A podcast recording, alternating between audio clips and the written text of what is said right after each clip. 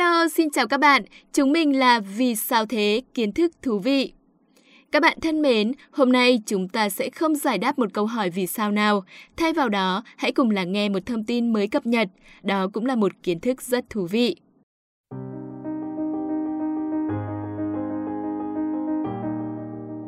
Bạn thân mến, năm nay là tròn 100 năm sân khấu kịch nói ra đời. Vào sáng ngày 21 tháng 10 vừa qua, tại Hà Nội, Hội nghệ sĩ sân khấu Việt Nam phối hợp với Bộ Văn hóa, Thể thao và Du lịch đã tổ chức tuần lễ kỷ niệm 100 năm sân khấu kịch nói Việt Nam 1921-2021. Tuần lễ sẽ kéo dài từ ngày 21 tới ngày 27 tháng 10. Trong khuôn khổ của tuần lễ kỷ niệm, Hội nghệ sĩ sân khấu Việt Nam sẽ công diễn vở kịch nói đầu tiên của Việt Nam cùng với nhiều vở kịch nổi tiếng khác. Các bạn có biết vở kịch nói đầu tiên của Việt Nam là vở kịch nào không ạ?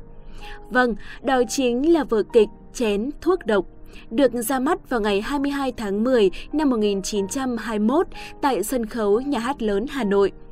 Tác giả của vở kịch này là tác giả Vũ Đình Long.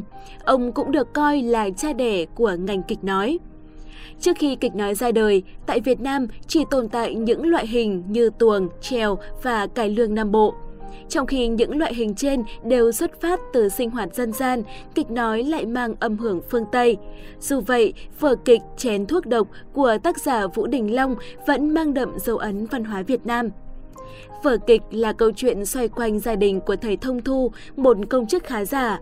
Trước những cam dỗ của xã hội thành thị thực dân, các thành viên trong gia đình của ông đều ăn chơi xa đọa, tập trung vào những thú vui riêng mà bỏ qua lễ giáo đạo đức và trách nhiệm gia đình.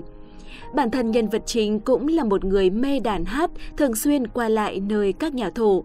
Khi cuộc sống gia đình bắt đầu dạn nứt, nợ nần khắp nơi, thầy Thông Thu mới tỉnh ngộ, xong khi ấy đã muộn. Để thoát khỏi cơn tùng quẫn, ông quyết định uống chén thuốc độc để tự vẫn.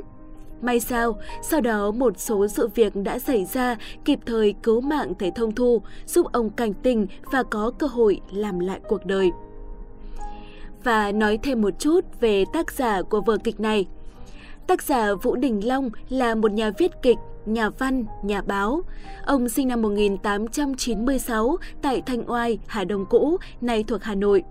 Ông là chủ nhà xuất bản Tân Dân, nơi cho ra đời nhiều ấn phẩm nổi tiếng như tiểu thuyết thứ bảy, Tào Đàn. Sau cách mạng tháng 8, ông gia nhập Hội Văn hóa Cứu Quốc.